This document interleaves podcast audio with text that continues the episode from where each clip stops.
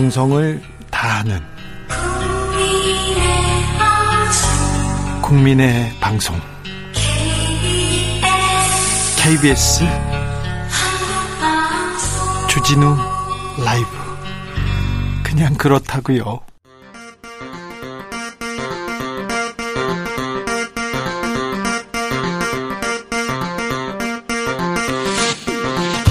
주진우 라이브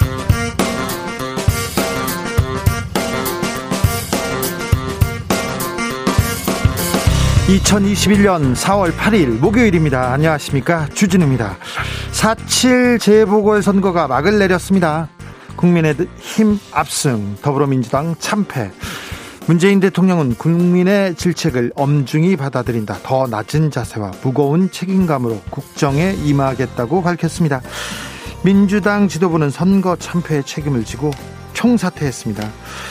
선거 결과 국민들은 어떻게 판단했을까요? 국민을 위해서 정치는 무엇을 해야 할까요? 오선 안민석 조경태 의원과 이야기 나눠보겠습니다.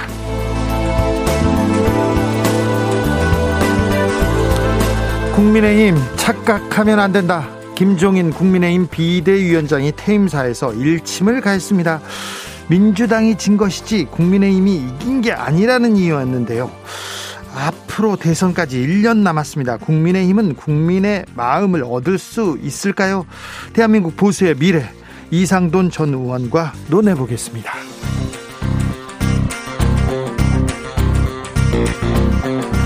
민심의 심판은 준엄했습니다. 무서웠습니다. 부동산 정책에 대한 분노는 뜨거운 투표율로 이어졌고요. 청년의 목소리는 커졌습니다. 이번 선거의 주요 표심이 2030 세대였다는데 2030 세대가 민주당의 등을 돌린 이유는 뭘까요? 20대 청년 70%가 오세훈 시장을 지지했다는데요. 박노자 교수와 함께 분석해 보겠습니다. 나비처럼 날아 벌처럼 쏜다. 여기는 주진우 라이브입니다.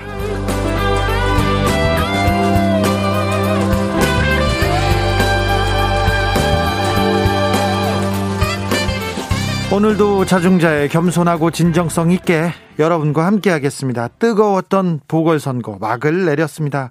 여러분, 어떤 마음으로 투표하셨나요? 이번 선거 결과 여러분은 어떻게 보셨습니까? 여러분의 이야기 들어보겠습니다. 어제 재보궐선거 최종 투표율 마치기 많은 분들이 참여해 주셨는데요. 선관위 공식 발표가 나오는 대로 정답자 발표해가지고 선물 드리겠습니다. 음흠. 주진우 라이브 365 프로젝트 어제도 그렇듯 오늘도 그리고 내일도 주진우 라이브는 사과나무를 심겠습니다. 1년 365일 주라와 함께하는 애청자 365분께 탄산수 드리고 있습니다. 샵 9730 짧은 문자 50원 긴 문자는 100원 콩으로 보내주시면 무료입니다. 많이 받아 가십시오. 청취율 조사 때문에 그러는 건 아닙니다. 청취율이 잘 나와야 됩니다. 투표 아이고 정치율 네, 네. 알겠습니다. 한 표 부탁드리겠습니다. 그럼 주진우 라이브 시작하겠습니다.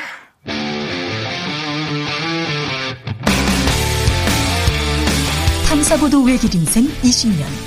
주 기자가 제일 싫어하는 것은?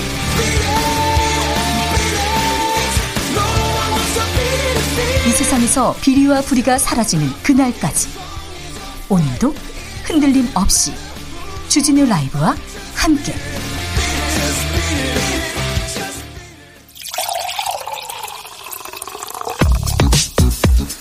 진짜 중요한 뉴스만 쭉 뽑아냈습니다. 줄 라이브가 뽑은 오늘의 뉴스 주스.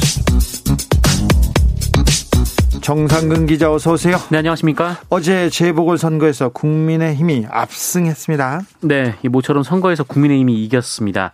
어, 최대 격전지였던 두 곳의 광역단체장 선거에서 모두 국민의힘 후보들이 승리를 거둔 건데요. 큰 표 차이로 이겼습니다. 네, 이 서울시장 보궐선거에서는 오세훈 국민의힘 후보가 57.5%를 득표해서 39.1%에 그친 박영선 더불어민주당 후보를 18.3%포인트 어, 차로 앞섰습니다. 네. 어, 부산시장 보궐선거에서는 국민의힘 박형준 후보가 62.6%를 득표해서 34.4%에 그친 김영춘 민주당 후보를 28.2%포인트 차이로 크게 앞섰습니다. 네. 어, 투표율은 잠정 55.5%로 집계됐습니다. 재보궐선거 투표율 매우 높았습니다. 네, 2019년 재보궐선거 투표율이 48%였으니까 어, 그보다 7.5%포인트나 높은 수치입니다. 어, 서울시장 선거는 58.2%를 기록했고요. 부산시장 선거는 52.7%로 잠정 집계가 됐습니다. 아, 그리고 이번 재보궐선거 전체 투표율이 56.8이냐, 55.5냐를 두고 혼선이 있었는데요. 어, 현재까지 이 보궐선거 전체 잠정 투표율은 55.5%가 맞습니다. 어, 선관위의 정확한 공식 집계가 나오는 대로 여러분들한테 선물 드리겠습니다. 소수점까지 맞춘 어, 주라의 청자가 있는 것 같아요. 있어요. 네. 자, 두 당선인 음, 오늘부터 임기를 시작했습니다. 네, 오늘 바로 취임했습니다. 어, 오세훈 서울시장은 오늘 국민의힘 화상의원총회에 참여한 뒤 서울시 의회에서 김민호 서울시의회 의장을 만났습니다. 어, 이 자리에서 오세훈 시장은 시정이 원활하게 진행될 수 있도록 도와달라라고 당부했고요. 김민호 의장은 원칙 있는 시정에는 적극 협력할 것이다라고 밝혔습니다. 어, 그리고 오세훈 후보는 이 지난 시장 때 이 성희롱 피해자가 편안한 마음으로 업무에 복귀할 수 있도록 잘 챙기겠다라고 밝혔고요. 이 피해자 측은 당선 연설 때 그동안 힘들었던 시간들이 떠올라서 가족들과 함께 울었다며 오세훈 시장에게 사의를 표명했습니다. 박형준 부산시장은요? 네, 이 동네 충렬사 참배로 공식 업무를 시작했고요. 어, 박명록에 이 부산의 나라사랑 역사적 긍지와 자존심을 지키고 계승하겠다라고 적었습니다. 아, 오후에 인수인계서에 서명을 했고요. 백신 예방접종 상황을 점검했습니다. 이번 선거에 대해서 문재인 대통령이 입장을 밝혔습니다.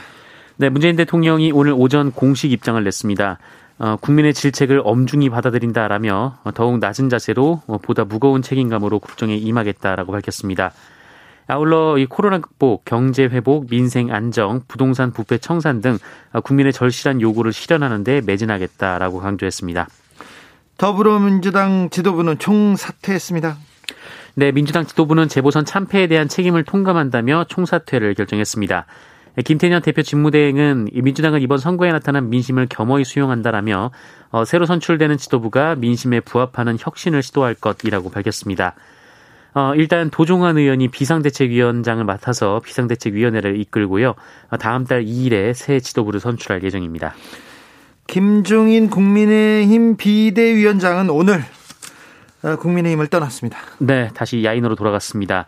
어, 오늘 퇴임 기자회견을 열었는데요. 어, 김종인 위원장은 재보궐선거 압승에 대해서 이 국민의 승리를 자신들의 승리로 착각하지 말라라면서 지난 1년간 국민의힘은 근본적 혁신과 변화를 위해 나름 노력했지만 아직 부족 부족한 점 투성이다라고 밝혔습니다. 어, 김종인 위원장은 가장 심각한 문제는 내부의 분열과 반목이라고 했고요. 이 몇몇 중량급 인사들이 외부 세력과 손을 잡고 당을 장악하려 했다고 비판했습니다. 국민의힘은 잔치집이었습니다. 잔치집이었는데 어, 또 어, 찬물을 끼얹는 분이 계셨어요? 네, 이 송원석 의원이 그 어제 재보궐선거 개표 상황실에 본인의 자리가 없다면서 당직자에게 폭행과 욕설을 했다 뭐 이런 주장이 제기됐습니다. 네. 어, 김종인 비상대책위원장 비서실장을 맡고 있는데요. 이 송원석 의원은 당사에서 당 사무처 국장에 정강이를 수차례 발로 찼다라고 하고요. 국장이 매우 높은 사람인데. 네, 이 주변 팀장급 당직자들이 만류했지만 거친 욕설과 함께 목소리를 높여서 당사 일대의 소란이 일었다고 합니다. 기자들도 다 들었다면서요? 네, 어, 이에 다 사무처 당직자 일동은 즉각 성명서를 내고 송원석 의원의 사과 그리고 탈당을 요구했습니다. 아, 이들은 재보선 투표일에 행해진 폭력을 당직자 일동은 절대 묵과할 수 없다고 비판했습니다. 네. 어, 이에 대해 송원석 의원은 본인이 큰 소리를 내긴 했지만 폭행은 없었다라는 입장인데요. 이 좌석 배치 때문에 이야기를 한 것이고 그 이상은 없었다라면서 소리만 좀 있었지 폭행은 없었다라고 반박했습니다. 네, 당직자들하고 지금 송원석 의원하고 좀 주장이 엇갈리네요. 무슨 자리를 가지고 이렇게 싸우냐, 이렇게 화를 내냐, 이런 분들이 있는데요. 정치인들은 그렇습니다. 어, 저 인터뷰할 때 뒤에 막 정치인들 얼굴 보이려고요. 자리 네. 싸움하고 네. 몸싸움 막 합니다. 막 팔로도 찌고요. 찍고 옷이 막 찢어지기도 합니다. 사진을 찍을 때도 그렇게 치열합니다. 그렇습니다. 아, 정말 대단합니다. 막 몸으로 이게 허리로 아유 밀어내는데 정치인들은 그렇습니다. 음. 아이고, 코로나 소식입니다. 한숨이 나옵니다. 네. 700명대 확진자가 나왔습니다. 어, 오늘 코로나19 신규 확진자가 딱 700명이 나왔습니다. 아, 지난 1월 7일 이후 91일 만에 최다 기록을 다시 세웠는데요. 어, 서울이 244명, 경기도가 230명으로 두 지역이 각각 200명을 넘겼고요. 어, 비수도권에서도 189명이나 확진자가 나왔습니다. 아, 특히 자매교회 순회 모임 관련해서 누적 확진자가 200명을 넘겼고요. 또 교회고요. 네, 부산의 유흥업소 확진자도 누적 300명을 넘겼습니다. 300명이나 넘었습니다.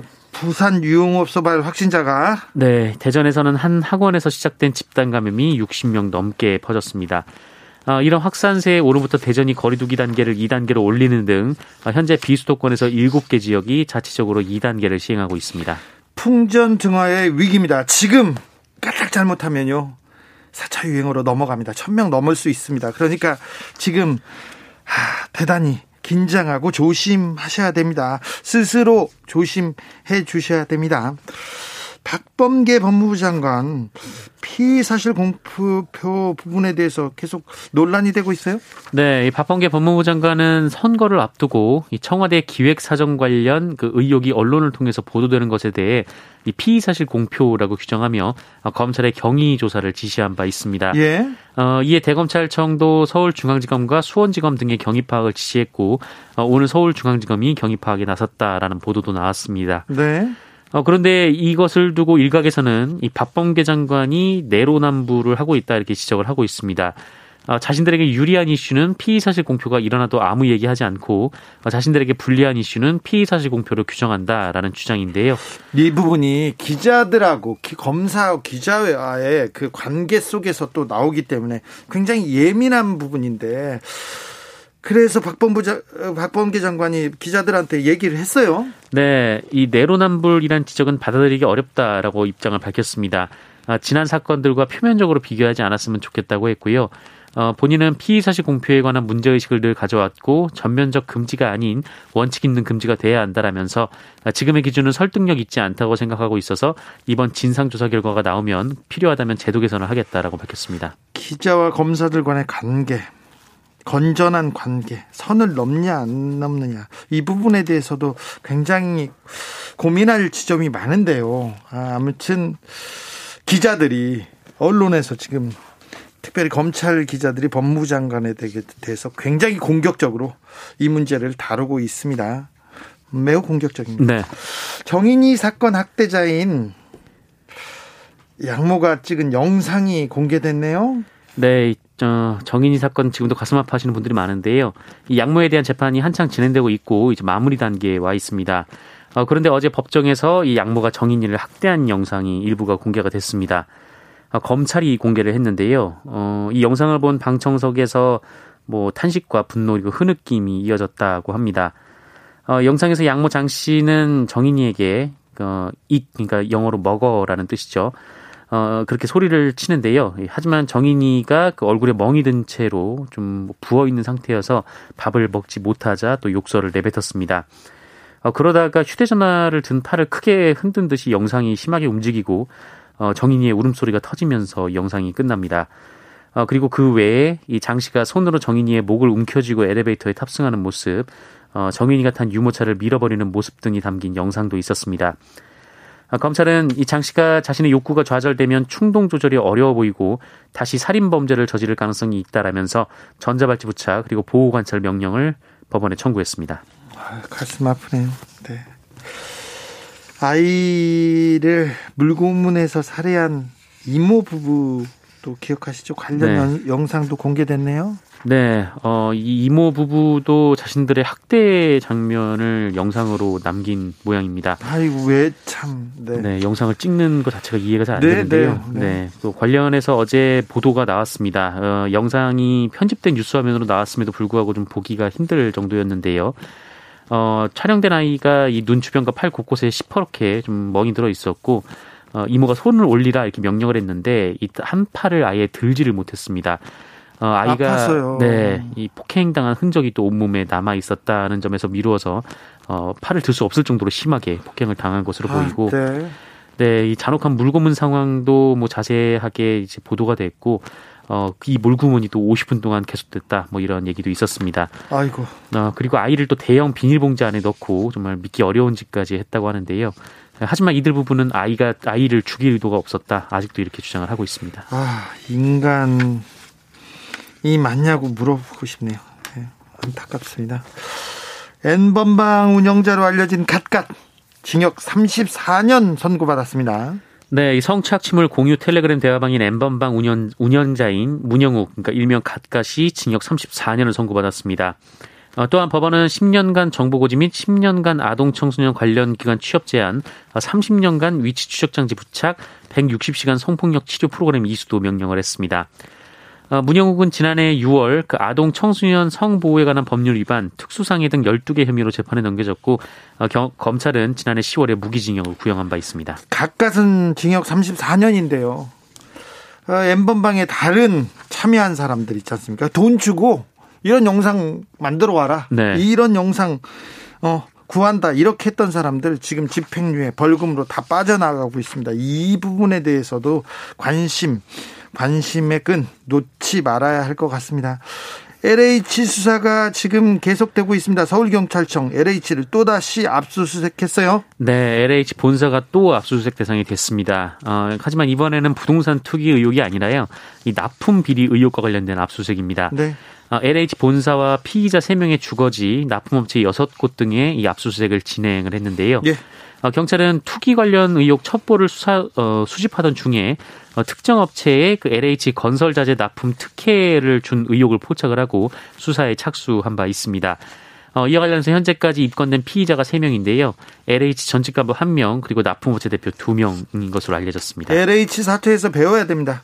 자, 부동산 투기 이번에 뿌리 뽑기 위해서 계속해서 계속해서 박차를 가해야 됩니다. 경찰이 아, 더 열심히 압수수색하고 수사해 주길 바랍니다. 대통령이 백신을 바꿔치겠다 이런 가짜 뉴스가 있었어요. 유포자 입건됐습니다. 네, 이 경찰은 문재인 대통령의 코로나19 백신 접종과 관련한 가짜 뉴스 게시자를 입건했습니다. 어, 위계에 의한 공무집행 방해 혐의인데요. 아, 해당 온라인 커뮤니티는 이 대구에 본사를 둔 구구 성향 사이트 일간 베스트입니다. 아, 경찰 관계자는 최근 게시자를 소환해서 혐의를 확인했다라면서 허위 사실 적시에 따른 명예훼손 혐의 적용 여부를 검토하고 있다라고 말했습니다.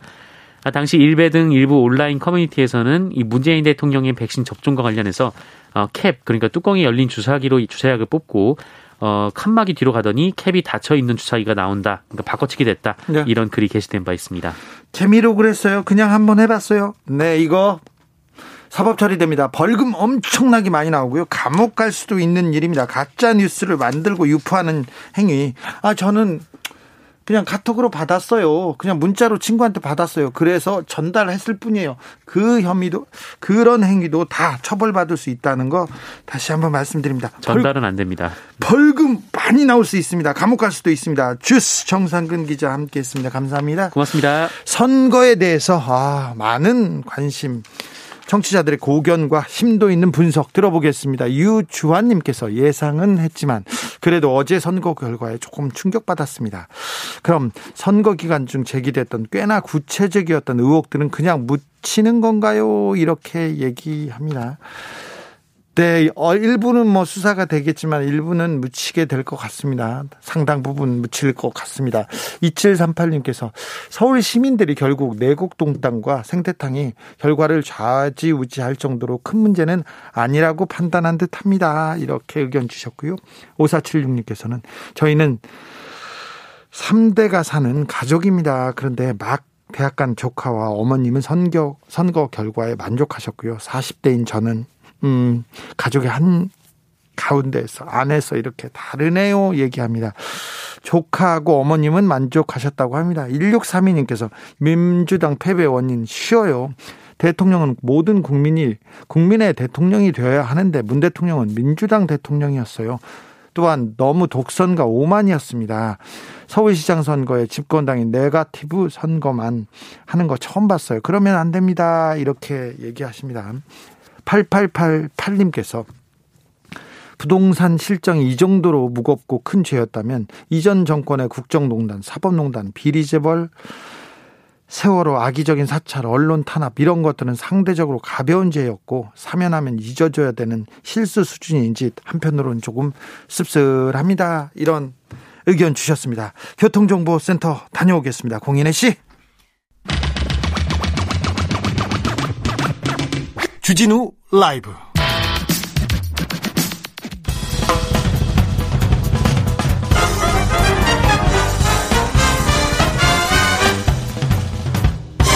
훅 인터뷰. 모두를 위한 모두를 향한 모두의 궁금증 훅 인터뷰.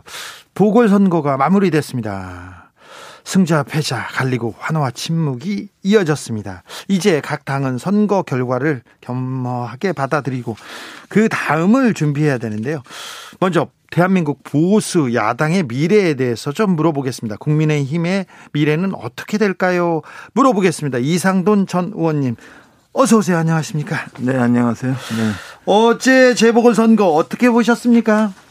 예, 민주당한테는 어려운 선거라고 생각을 했죠. 네. 근데 이제 다시다시피 선거 기간 중에 이렇게 그냥 악재가 여러 개 터진 적도 과거에 없었잖아요. 네. 그러니까 예상보다 참 큰 폭으로 아주 역대급 패배를 했다고 생각이 됩니다. 네. 네. 어, 이번 선거에서 드러난 바닥 민심 어떻게 보십니까? 일단 그 어, 대통령을 뽑아서 정권에 들어서면은 네. 그 대통령한테 투표하지 않은 사람들도 일단은 좀 두고 보자 지지하고 지지 내지는 좀 이렇게 어, 말하자면 긍정적인 중립 이런 자세가 있죠. 네, 우리 당의 대통령이 어. 아니라 우리나라의 대통령이다 이렇게 네, 생각하죠. 네, 그렇게 처음엔 그렇죠. 네. 어느 나라는 다 그래요. 네. 근데 이제 이제 그러고 나서도 좀 이제 잘못하는 거 생기고 악재가 생겨도 뭐 유권자들이 또그 그 지지하는 사람들은 좀 실수도 있을 수 있다. 네. 이렇게 좀 참아가는 것 같아요. 네. 근데 근데 이제 그게 너무 누적되고 그리고 저는 이게 쭉 보면은 현 여권의 패착은 그 뭡니까 그 정당 명부제 그거랑 저 공수처법 패스트트랙에서 그 무리해서 통과시킨 때부터 저는 이 불필요한 일은 너무 많이 한다고 생각을 했어요. 근데 네. 이제 그, 그런 것이 누적이 돼서 네. 예, 특히 지난번 총선 이후에 너무 기고만장한 거, 네. 그게 악재가 됐죠. 그래서 이제 좀 이제 쭉좀 말하자면은 지지 철회를 보류했던 사람들마저 그 임계점에 달했다, 달해서 결국은 이탈한 거죠. 이번 선거에서는 부동산 때문에 화났다, 이런, 이런 분들도 있는데, 자, 민심 위반이 어디부터 비롯된 겁니까?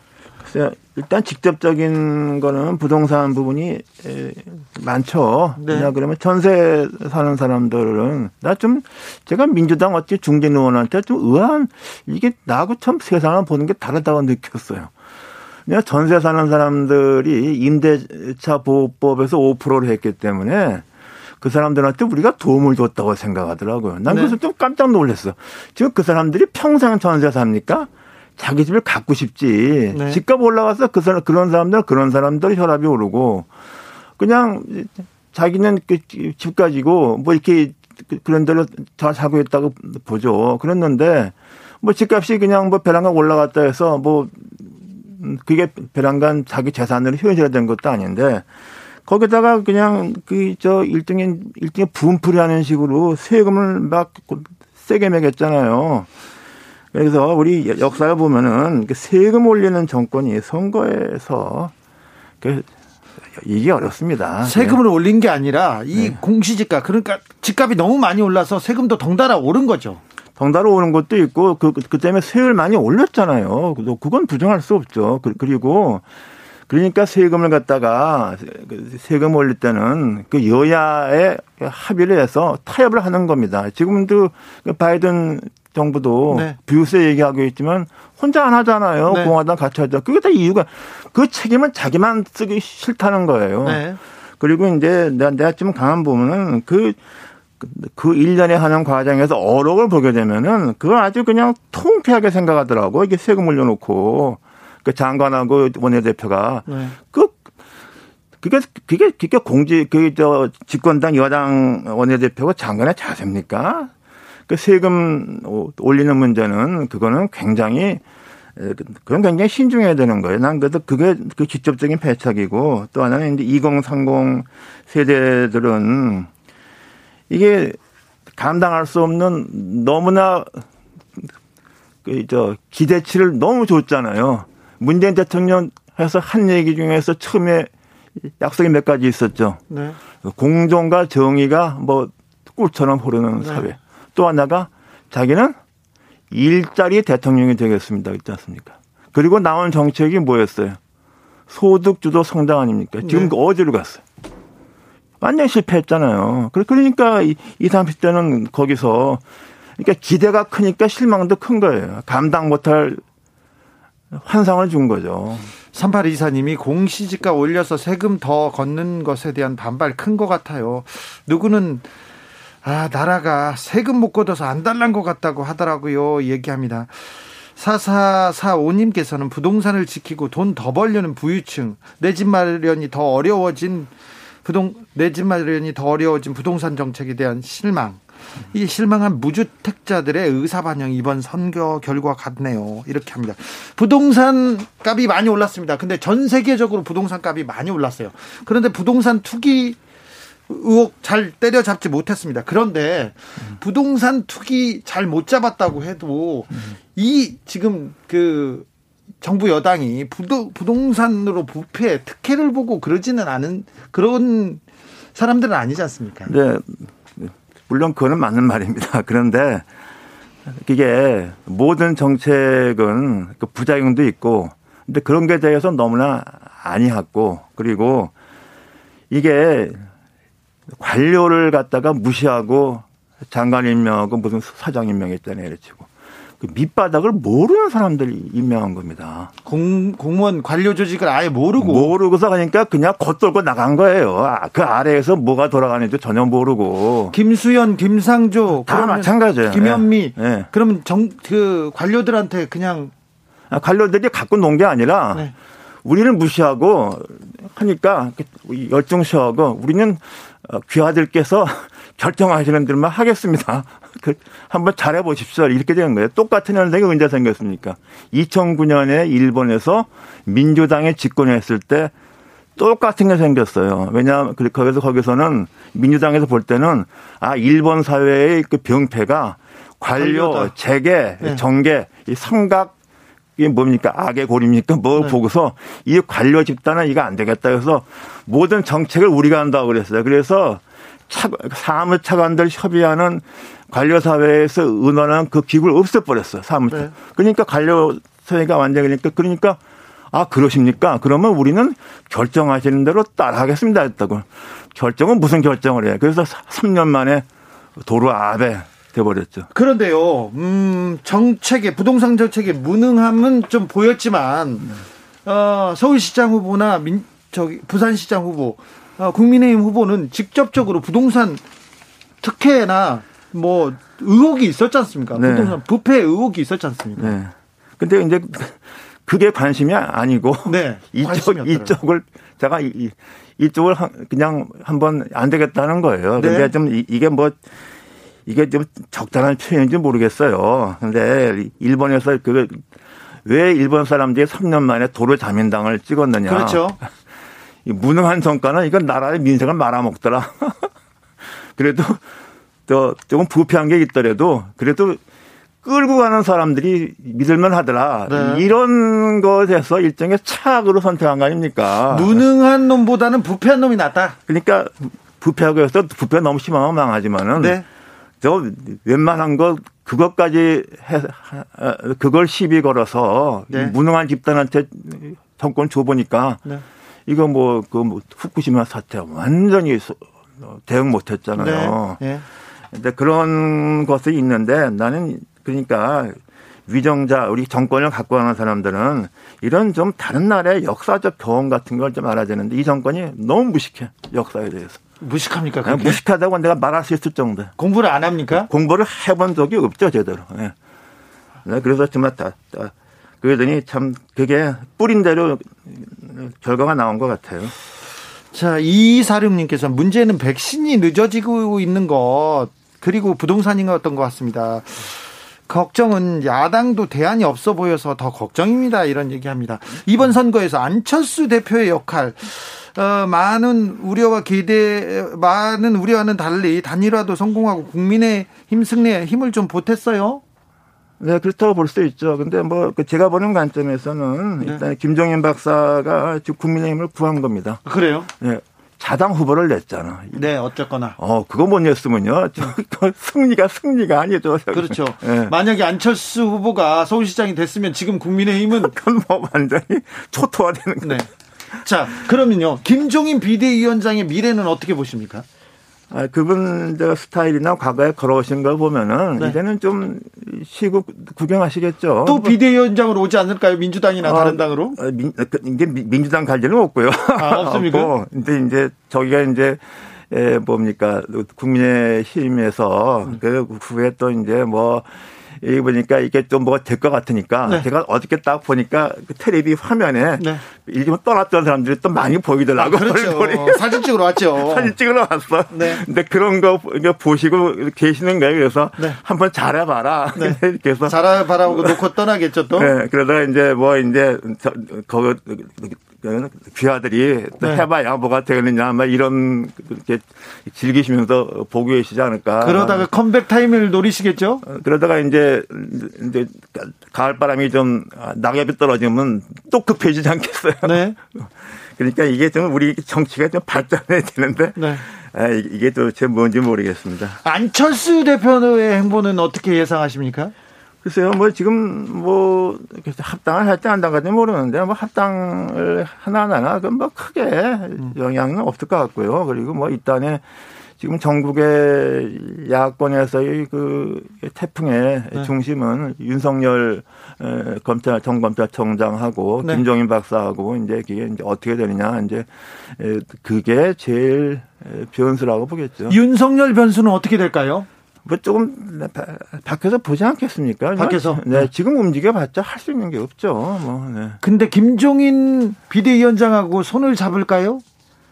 어, 근데 그거는 이제 지금 한 몇 년, 몇 개월 동안에 네. 그 지지율 추이랄까 또 그동안 이제 윤석열 전 총장이 과연 이제 어떻게 저 이걸 갖다가 대응하고 하느냐 거기에 달려 있다고 봅니다. 네. 윤석열 전 총장이 네. 박근혜 이명박을 감옥으로 보낸 사람이 음. 국민의 힘으로 들어갈 수 있을까요?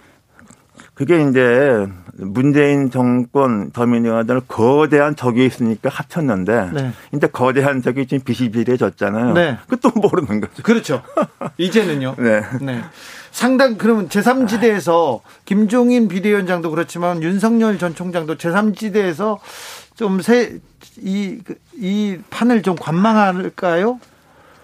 어, 근데 거기서는 지금 뭐 관망할 시간은 없죠. 이게 좀 이게 이런 저 이 시간 동안에 네. 뭔가 자꾸만 이제 그 지지율 추이를 봐가면서 네. 그렇게 지금 그렇게 뾰족하게 할 그게 없어요. 네. 그게 이제 2012년에 그 저 2011년 12년에 안철수 현상 비슷했는데 네.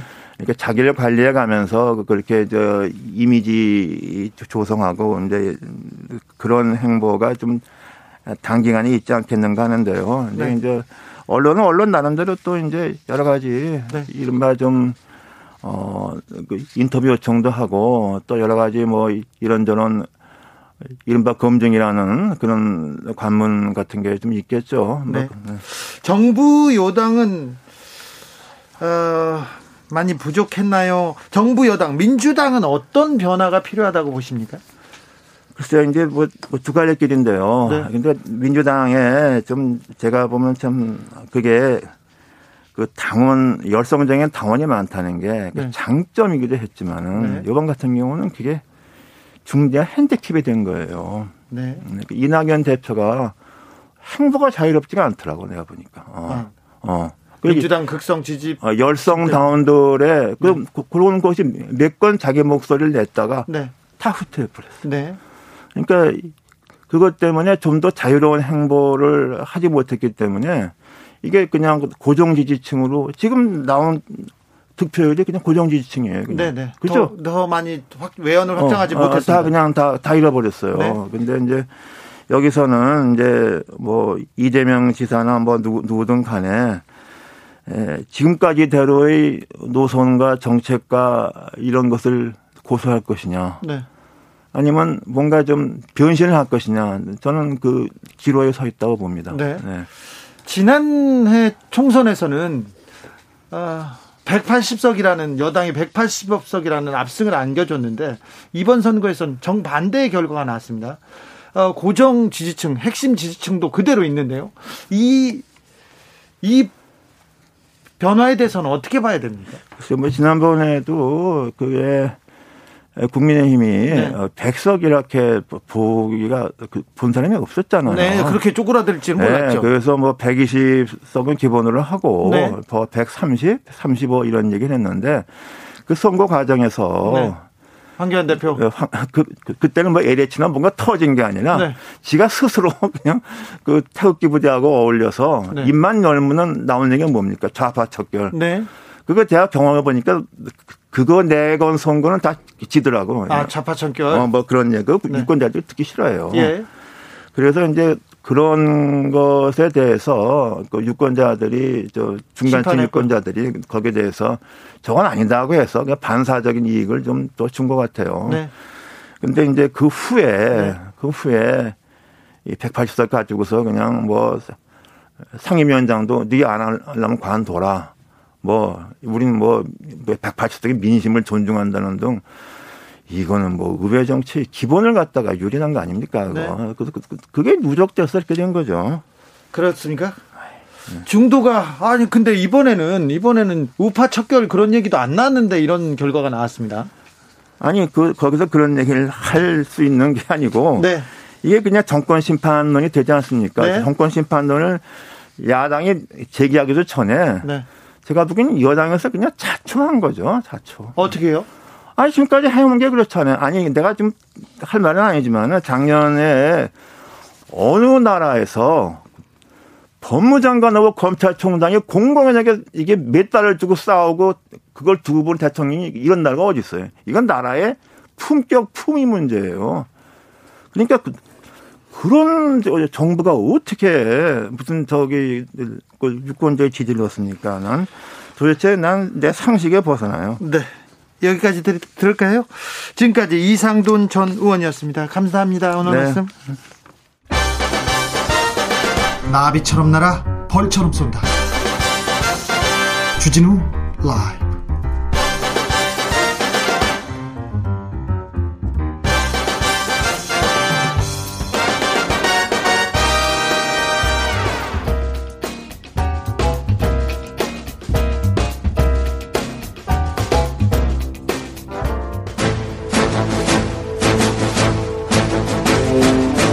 때는 2021년 여야의 오선 의원 둘이 훗날 태평성대를 위해 큰 뜻을 도모하였느니라. 오선의 지혜와 품격으로 21대 국회를 이끈다. 오선의 정치비책 정비록. 소년급제 하지만 줄서기 정책 거부해왔습니다. 대한민국 정치를 국회를 이끄는 쌍두마차입니다. 영남권 내리오선 조경태 국민의힘 의원 오셨습니다. 네 반갑습니다. 조경태입니다. 아, 수도권 내리오선 안민석 더불어민주당 의원 오셨습니다. 네 안민석 의원입니다. 네. 조경태 의원님, 네, 네. 텔레비전에 많이 나오시더라고요 어제. 아유 감사합니다. 네. 예. 어, 선거 치르느라고 고생하셨습니다. 민주당에서 아, 비대위를 꾸렸습니다. 모든 사람들이 사퇴를 하고요. 네. 어떻게 보셨어요? 그 아직 정신 못 차린 것 같아요. 더불어민주당이. 아니 총사퇴하고 비대위를 꾸렸는데 정신을 못 차렸어요? 비대위 구성원들이 보니까 네. 주로 지금 문재인 대통령하고 좀 가까운 사람들로 구성했다는 것은 결국은 아직까지도 좀 국민들을 무시하는 그런 어떤 그 모습을 인사를 좀 하지 않았나. 그래서 소위 말해서 비대위가 좀 실패한 비대위가 될 가능성이 많다. 저는 그렇게 보고 있습니다. 이제 이제 시작도 안 했는데 실패할 비대위가 될 가능성이 많다고 합니다. 안민석 의원님. 저는 오늘 도살장에 끌려가는 소의 기분 네. 그런 심정으로 이 자리에 왔는데요. 네. 정말 오늘 방송 나오고, 나, 나오고 싶지 않더라고요. 네. 지구멍이라도 있으면 어디 좀 숨어서 지내고 싶었는데 오늘 이, 이 방송이라서 어쩔 수 없이 나왔습니다. 네. 에, 사실은 어, 예상했던 것보다 너무 큰 표 차이로 패배를 해서 참패입니다. 정말 충격적인 그런 이제 결과였습니다. 네. 네 혹자는 예방 주사 맞은 셈 치라고 그러시지만 네. 예방 주사 치고는 너무 가혹한 어, 수준이고요. 이런 거의 초죽음 상태의 예방 주사를 저희들이 이제 맞았습니다. 네. 정말 반성하고 어, 성찰을 해야 되고요. 네. 저희 더불어민주당이 이제 큰 위기를 이제 맞았습니다. 네. 그래서 이 위기를 어, 잘 헤쳐나가지 않으면은 내년 대선에 전망이 어두울 것 같고요. 어, 이 위기를 어떻게 하면 잘 헤쳐나갈 수 있을까 참으로 어, 걱정이 많이 앞서고 국민들에게 참 죄송스럽습니다. 6055님께서 평생 민주당을 지지했는데 이번 선거 패배에 오히려 속이 다 시원합니다. 왜 그럴까요? 강력한 백신 주사 맞았다고 보면 될 듯합니다. 민주당 대우각성해야 합니다. 얘기합니다. 1053님께서는 개인적으로 이번 선거의 가장 큰 메시지는 LA LH 사태를 시작으로 한 투기 문제 물타기 하지 말고 제대로 처리 안 하는 강력한 메시지라고 생각됩니다. 이런 의견 나왔습니다. 조경태 의원님. 네, 그 정확하게 그 청취자분이 분석하신 것 같은데요. 자꾸만 그 부동산 투기 문제, 부동산 정책의 실패를 어, 물타기식으로 하다 보니까 아마도 국민들께서는 더 분노하지 않았나 이렇게 보고 있습니다. 그래서 앞으로 어, 문재인 정권이 그, 이, 좀 더 이 정신 차려서 이번에 그 LH 부동산 투기 문제뿐만 아니라 이 부동산 정책에 대해서 전반적인 그 좀, 어, 좀 선지를 하지 않으면 안 되겠다 하는 것을 이번에 재보궐선거를 통해서 아마 우리 시민들께서 어, 그런 경고의 메시지를 강력하게 저는 그 보냈다 이래 보고 있습니다. 부동 정부의 부동산 정책 부족했다, 잘 못했다. 그리고 부동산 투기꾼도 못 잡았다. 그런데 어, 서울시장 그리고 부산시장 후보 중에 야당 후보가 특혜 의혹이 나왔어요. 그런데 아까 이상동 교수는 이런 말씀 하시더라고요. 저 국민들은 무능한 놈보다 어? 무능한 놈 부패한 놈이 낫다 이렇게 생각한 거라고. 그래도 무능하면 나라가 막 부패한 사람은 나라가 망하게까지 가지는 않을 거라는 그런 또 이런 이론도 좀 설파하셨는데 어떻게 보세요? 뭐 더불어민주당이 참패했는데 주 기자님이 뭐 굉장히 그 의기양양하시네요. 의기양양이란요. 아주 목소리 톤도 아주 세지시고요. 지금 반성하셔야죠. 좀. 그 조경태 의원님 아까 말씀하시는 것도 어, 굉장히 아주 어, 이겼다는 예, 그런 그 승전한 승전한 장수의 그런 어, 걸음걸이부터 달라요. 네, 그런데 이번 선거의 본질은 상대가 잘해서 이긴 선거가 아니라 저희 더불어민주당 저희 쪽이 못해서 진 선거입니다.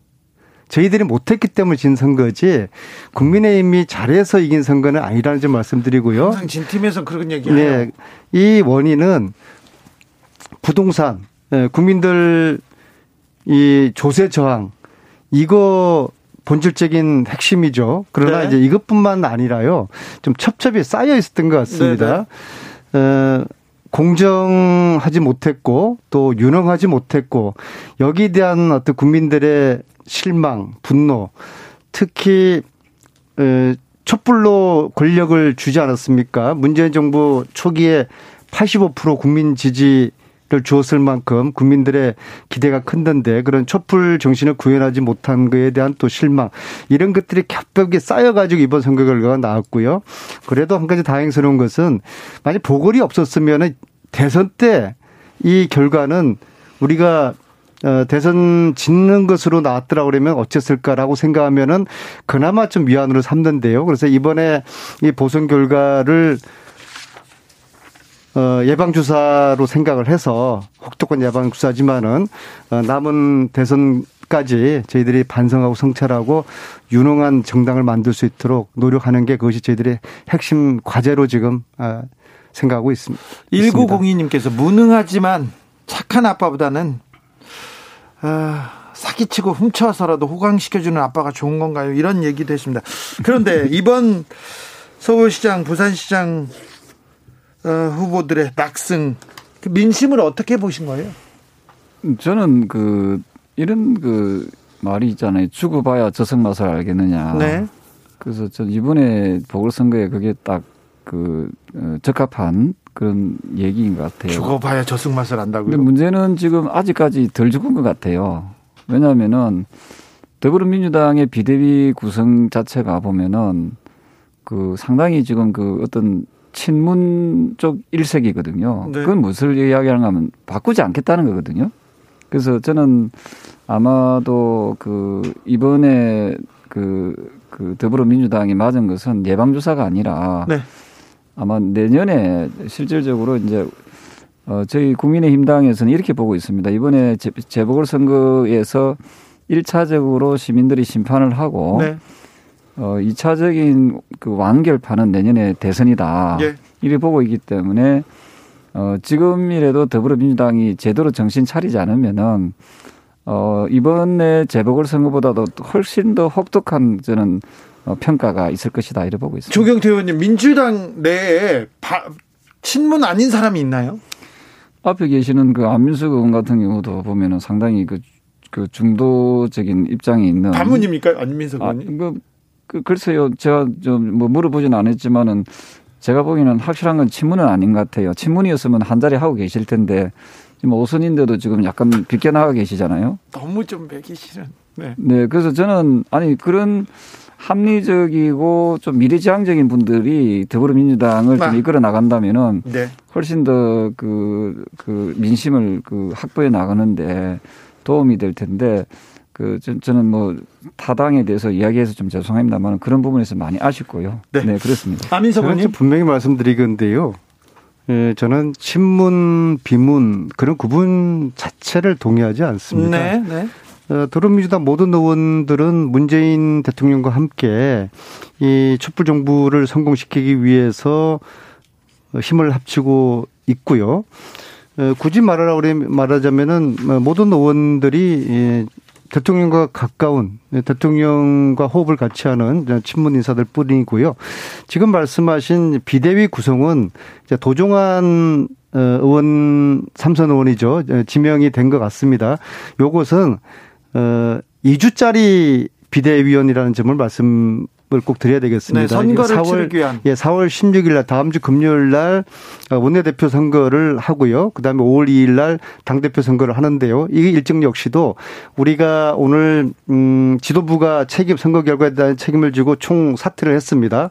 총 사퇴를 하고 다음에 지도부가 구성되기까지 뭔가 비상 체제의 지도력이 필요하니까 그래서 임시적으로 두 주간의 임시적인 그런 어, 비대위원이 이제 구성되었다는 이제 말씀을 드리고요. 이번 부산 선거 같은 경우에는 정 부산 뭐 어, 서울시장 선거도 마찬가지지만요. 정권 심판을 넘어서 징벌적 징벌적 투표가 이루어진 그런 선거였다. 네. 예, 네. 그래서 어 어떤 민주당에 대한 실망 어, 분노 어, 이런 것들에 대한 국민들의 에, 너희들이 잘못했으니까 내가 투표로 너희들을 어, 심판할 거야. 네. 에, 라는 징벌적 어, 성격의 투표였다. 이제 그렇게 저는 규정 짓고, 짓고 싶습니다. 20대, 30대 남성들, 그리고 중도층 대거 이탈했습니다. 이분들은 민주당이 뭘 잘못했다고 지금 어, 이렇게 징벌을 내린 것 같습니까? 20대 같은 경우는 문재인 정부를 만든 주역 중에 한 축이었거든요. 네, 그리고 20대가 코로나로 인해서 대학 생활도 힘들고 또 대학 졸업 후에도 취업 문제, 결혼 문제로 고통받는 세대인데요. 저희들이 20대들에게 약속한 이 공정의 이 가치, 이 부분에 아주 어 실망을 한 것이죠. 그래서 네. 20대 마, 마음이 떠났고 특히 20대 그 남자들이 네. 70대 예, 이상의 투표 성향과 같이 네. 이번에 국민의힘을 한 70% 가까이 네. 찍었다는 거 아니겠습니까? 네. 그래서 저희들에게 굉장히 뼈 아픈 부분이고요. 그래도 어 단지 위안을 삼는 것은 20대들이 과연 예, 국민의 정, 국민의 힘이 대한정당이라고 생각했기 때문에 찍었을까? 그것은 아닐 거라고 생각하거든요. 여전히 어, 저희 민주당이 앞으로 더욱더 혁신하고 더 큰 변화를 일궈내면은 20대 마음이 저희들에게 돌아설 수 있을 것이다. 이제 그런 어, 희망을 가지고 예, 혁신을 철저하게 해야 될 거라고 봅니다. 조경태 의원님. 저는 20대, 30대 젊은 그 세대가 보면 상당히 현명한 판단들을 잘하고 있다고 생각합니다. 네.